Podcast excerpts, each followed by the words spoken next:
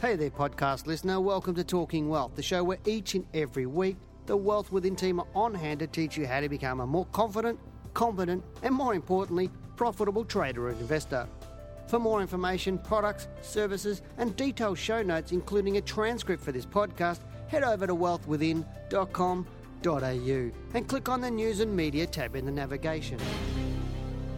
Hello and welcome to Talking Wealth. I'm Dale Gillham, the Chief Analyst here at Wealth Within, and today I'm going to do a, well, my podcast is uh, in relation to the Australian Share Ownership Study, which was put out by the ASX. They published it in June, and uh, uh, because I've been doing that other uh, seven part series on how to be a successful trader, um, I put it on the back burner to sort of tackle it now. And the Australian Share Ownership Study, something the Australian Securities Exchange, if I can say that correctly, Australian Securities Exchange.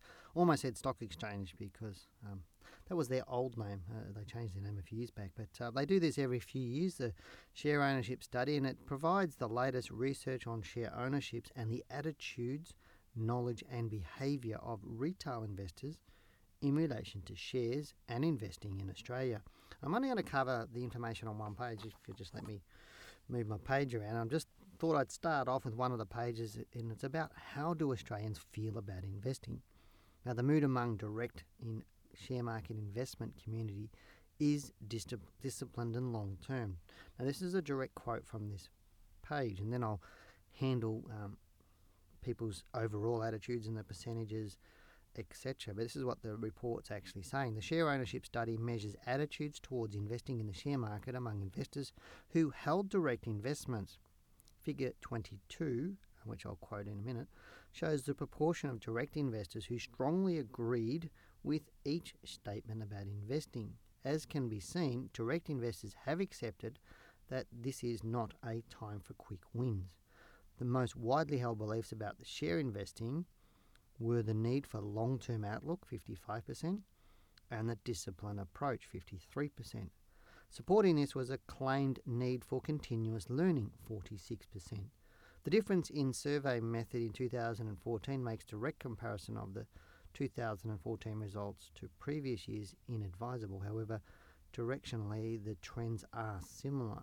Attitudes are among direct investors, um, as in previous years, and responses um, have been used to break direct investors into four distinct segments based on knowledge. Um, and I'll cover those probably in another um, um, podcast just to give you an idea. But a couple of them are uh, dabblers um, and delegators. Um, dabblers is 30, 32% of dabblers are, th- uh, are direct investors, and 19% um, are delegators. And obviously, delegators would um, hand over their responsibility for their portfolio to somebody else. But I'll get into that figure 22, which is the overall attitudes of direct investors. And at the top of the list, at 55%, um, can only succeed if invested for the long term. Now, remember, this is uh, the investment um, survey or share ownership survey for investors. Um, and what it's saying is that investors who strongly agreed with each statement about investing. So 55% agreed with can only succeed if invested for the long term. Now, as a trader, I think I disagree with that one. But as an investor, I can understand how a lot of people think that um, because buy and hold is still very, very prevalent um, in our society. Um, you know, I was only um, chatting to a tow truck driver, which is strange for me to chat to a tow truck driver. Not, nothing bad about it, but uh, this tow truck driver said to me, he goes, um, "Well, you only lose money if you don't sell. Sorry, if you, you, only lose money if you sell. If you don't sell, you don't lose money." And I said, mm, I think I can need to talk to you about that because you can uh, lose money if you don't sell. And I just reminded him of the GFC and stocks like Babcock and Brown and ABC Centres, just to name two of them. Uh, if not selling, it costs you your money. Um, the second highest um, conviction to a statement, which is 53%, or investors who strongly agreed with the statement, 53% said, I have a fairly disciplined approach to the share market. Um, and here again, I'd just say that's um, probably affectionately BS because the majority of our investors that I know uh, and I've met and, and I've spoken to many thousands over the last few decades and, and had them approach me at you know presentations I've done and or wherever else I've been and I'd say 53% of them don't have a fairly disciplined approach to investment, the share market, and I think it'd probably be about 80% don't have a disciplined approach. But this is where I'm thinking with this statement is, is people like, it's rather than what they actually are. I think there's a lot of these statements where people, when they're ticking it, it's what how they like to perceive that they do it, rather than exactly what they actually do. And as I keep going through, you'll probably pick that up in even further. Um, and people like to think that they're fairly disciplined at their approach to the share market, whereas they're not really. That's what I'm sort of saying here. 50% said uh, agree, strongly agree with like owning shares, but will never be a major part of my investments. That's that fear of losing coming into it, and so people treat share market as a bit of a dabbling, and that's what I mentioned before. That 32% of direct investors are dabblers, so they don't want to make it a major part of their investments because of that fear of the unknown, fear of failure, etc., etc. Et 46% like the continuous learning, understanding the share market. Um, and to me, there's a difference, and you probably heard me say it, there's a difference between information and education. Continuous learning is, to me, not information, which is what most people, they get bombarded with information. That's not learning, that's just information. 45% um, agree, strongly agree with I am keen to find out more about the share market. Yep, I know a lot of people that are very keen to find out more about the share market. How many do is a different point. 44% um, becoming more self reliant in how I make my investment decisions. That's a wish that a lot of people have, or a desire a lot of people do have, um, and I would agree with that one. Um, 43% um, said, when it comes to investing in shares, I rely on the advice of experts. Well, that's, um, I would say that's probably a pretty correct statement in, in terms, not that the statement's correct, but um, I would agree with a lot of people do rely on experts, but then what's an expert? I always say to people, rely on yourself, but know yourself what you're actually doing. But um, a lot of people, but what is an expert in some people's opinion? When you look at some of the rest of the survey, where people get their information, and it'll really highlight you, but a big chunk of people say they get their information from friends and relatives. Hmm, experts. 43% say or strongly agree, I thoroughly enjoy managing my investments. Fantastic. Uh, I'm not going to argue with that one. I enjoy managing my investments. Uh, 43% only really consider safer blue chip shares. Um, that's very, very, very, very wise for investors to, to, do that with considering safe blue chip shares. And you know, I think that's probably a good statistic. 43% would probably actually be doing uh, doing that, but again, there's still a lot of people that um, looking at blue chip shares. They buy penny dreadfuls and all sorts of other things. 43% strongly agree with. I understand how the share market works. Another one that I'd say um, I wouldn't agree with simply because of the people I talk to all the time. You know, when I uh, I often say to people, I mean, I've uh, recently did a couple of speaking engagements, and uh, I mentioned how a lot of people say to me that they're traders, but then when I ask them how they trade, they say CommSec, and they've got no just because they bought and sold a share, they call themselves a trader, and so people have that wrong perception of who who they are and their level of knowledge. And I understand how the share market works. 43% strongly agreeing with that. I would strongly say that they don't necessarily they have a perception of the share market. They don't necessarily fully understand how it works properly and how they can make money from it. It's probably a little bit different. Or my perception is a little bit different. 42% strongly agree with taking into account quality of corporate governance when investing. That's really nice and that's great. And um, I think what does that mean? Does that mean you just buy BHP because it's a good company, because you understand it's a good company, or have actually done your research into its corporate governance or national bank or um, you know CommBank, that sort of stuff? I say a lot of people they don't get down into reading the reports and looking at the who's the directors and that sort of stuff. I'd say very few people would actually get into that. They would just take it for granted that blue chip shares actually have that, and they do. I mean, obviously in Australia, there's lots of rules and regulations around corporate governance um, and having quality corporate governance. I would agree that that's very important to a lot of people, and it's important to me as a trader that you know I'm well managed shares, etc. as well. 41% strongly agreed with the statement. I find the share market an exciting challenge. Got to do that one too. I got to agree with them on that one. 37% strongly agree with I am confused by all the information on shares these days. Um, I'd say it's not 37%. I'd say at about 87% would be confused by all the information on shares these days, not 37%.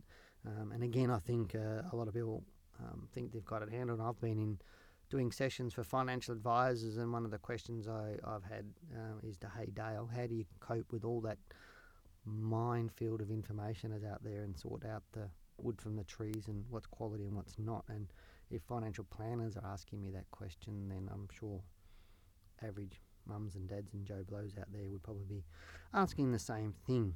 Um, so, and, and I know it comes up all the time. I'm confused. What do I look at? What do I trust? Um, what is relevant to me? And, and a lot of people take things out of context all the time. They take investing information out of context and put it into a trading context, and vice versa, or something that's going on internationally and put it into the context of Australia, which may not necessarily be the right thing to do. And people do that all the time. And um, so being confused by all the information on the shares, I'd say there's a lot more people that are confused than are actually putting their hands up for it. 37% of people also strongly agree with prefer companies that are ethically, socially, and environmentally responsible. Hmm. Again, that's uh, that's you know um, ethical investment. Uh, for what's what's ethical for one person, maybe something different to another person. But um, you know, thirty-seven percent yeah, I think I could handle that one.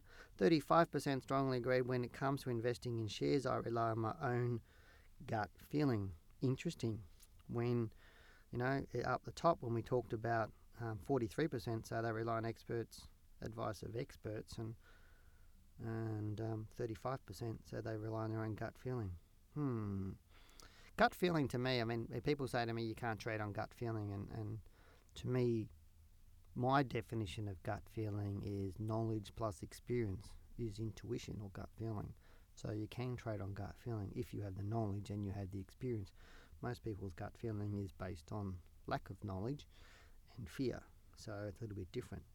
34% strongly agreed with know enough about the share market to confidently make buy and sell decisions.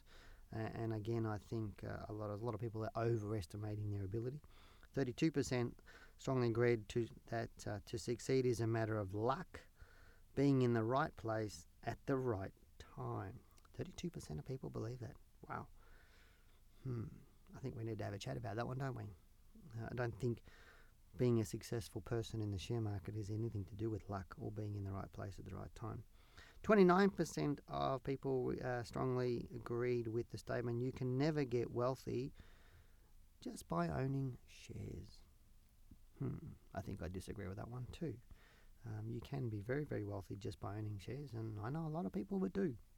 Um, 27% of people uh, strongly agree with this statement generally get better returns than professionals by relying on own decisions. Um, yeah, 27% of people probably, probably are doing that. I think there's a lot of perception out there by a lot of people. I know this was more so during the GFC when a lot of people saw their managed funds hitting the dirt and their um, direct portfolios were going south. And a lot of people said, well, the professionals are losing me money, so how much worse can I actually do? Unless that I'm to blame, I can blame myself for it rather than the professionals. Excuse me, I'm going to cough. Yeah, and so a lot of people think that they can make better decisions than professionals. And, and look, I'm not disagreeing with that. I think a lot of people can make better decisions or rely on their own decisions and get better returns than professionals. Because there's a whole different ballgame now for an individual investor than it is for a professional fund manager. Professional fund managers, you're um, hand tied quite regularly with regulation, what you can and can't do, how you're going to do that, how you place your trades, where you put the money and all the costs involved, and some of the costs involved that absolutely would spin your head um, in terms of how to manage somebody's portfolio in a professional manner. That um, all the costs that are involved in doing that will detract from the return that they're going to give you. Doesn't mean the person managing your portfolio is not good at what they do. It just means that they are, they are quite often, as I said, um, hung in terms of all placed in handcuffs. And I was only speaking to a uh, a friend of mine who's a, a trader and he's um, in the broking industry and um, taking over a mandate to run uh, uh, portfolios for people. And he was reading the PDS of the this new thing that he was supposed to be taking over. And I had lunch with him and he said, Dale, how I've got to run this is totally foreign to the way I'd want to do it in terms of, you know, I've got to break rules as a trader that I don't want to break. And I said, yeah, that's the ethical dilemma that you're going to have to have. You know you should be doing X when you have to do Y because of how you've got to run that. And uh, and that really does make it difficult for some of the professionals to really do outperform the market or perform better than an individual. Now, you know, yeah, I'm a fund manager and we do perform better than a lot of individuals, but there are individuals that will perform much better than we do simply because you're not constrained in the handcuffs that some of us professionals have to, to deal with. But it's a quite an interesting, as I said, um, you can get this um, survey from, or the share ownership study from the ASX for free. You just go to their website if you want to download it yourself.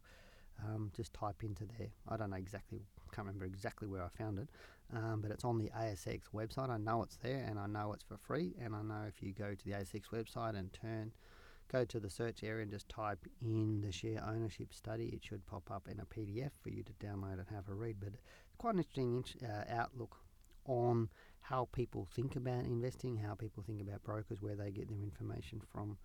Um, but uh, again, it's normally I, I, find that in when it comes to the share market, men constantly overestimate their knowledge and ability, and women um, constantly underestimate that. Um, I find women make better investors because they're more risk adverse, um, and not that don't have as much bravado as the men have as well. But it, it, to me, this highlights the general mood of the market and why, if you educate yourself properly, that there's plenty of blue sky at the top and there's very little competition for good traders out there because most people won't take the time and effort to to actually make a successful um, trading career. Um, and even an active investor, active investors are far more profitable than passive investors, and that's where you know that 55% who strongly agree with can only succeed if invested for the long term. You know, you make you make much more money if you're more active in your investing. Um, and setting stop losses and using those sorts of things. But hopefully, the information here has been interesting to you, and um, you know, I'm quite happy to have people make comment on it if you want to ask me questions and that. As I said, I'm going to do a couple more um, just using this um, share ownership study uh, a few more podcasts on that just to highlight a few other areas of how people really do think about the market here in Australia and how it's changed. You know, like how there's actually less direct investors in the Australian market now than one there was 10 years ago. Interesting fact, but I'll leave that with you. Um, you've been listening to Talking Wealth. I'm Dale Gillham, the Chief Analyst here at Wealth Within. Take care, have a great fortnight, and um, good luck and good trading. Bye bye. Thanks for listening to this week's podcast. For more information, products and services, and detailed show notes with a transcript for this podcast, head over to wealthwithin.com.au and click on the News and Media tab in the navigation.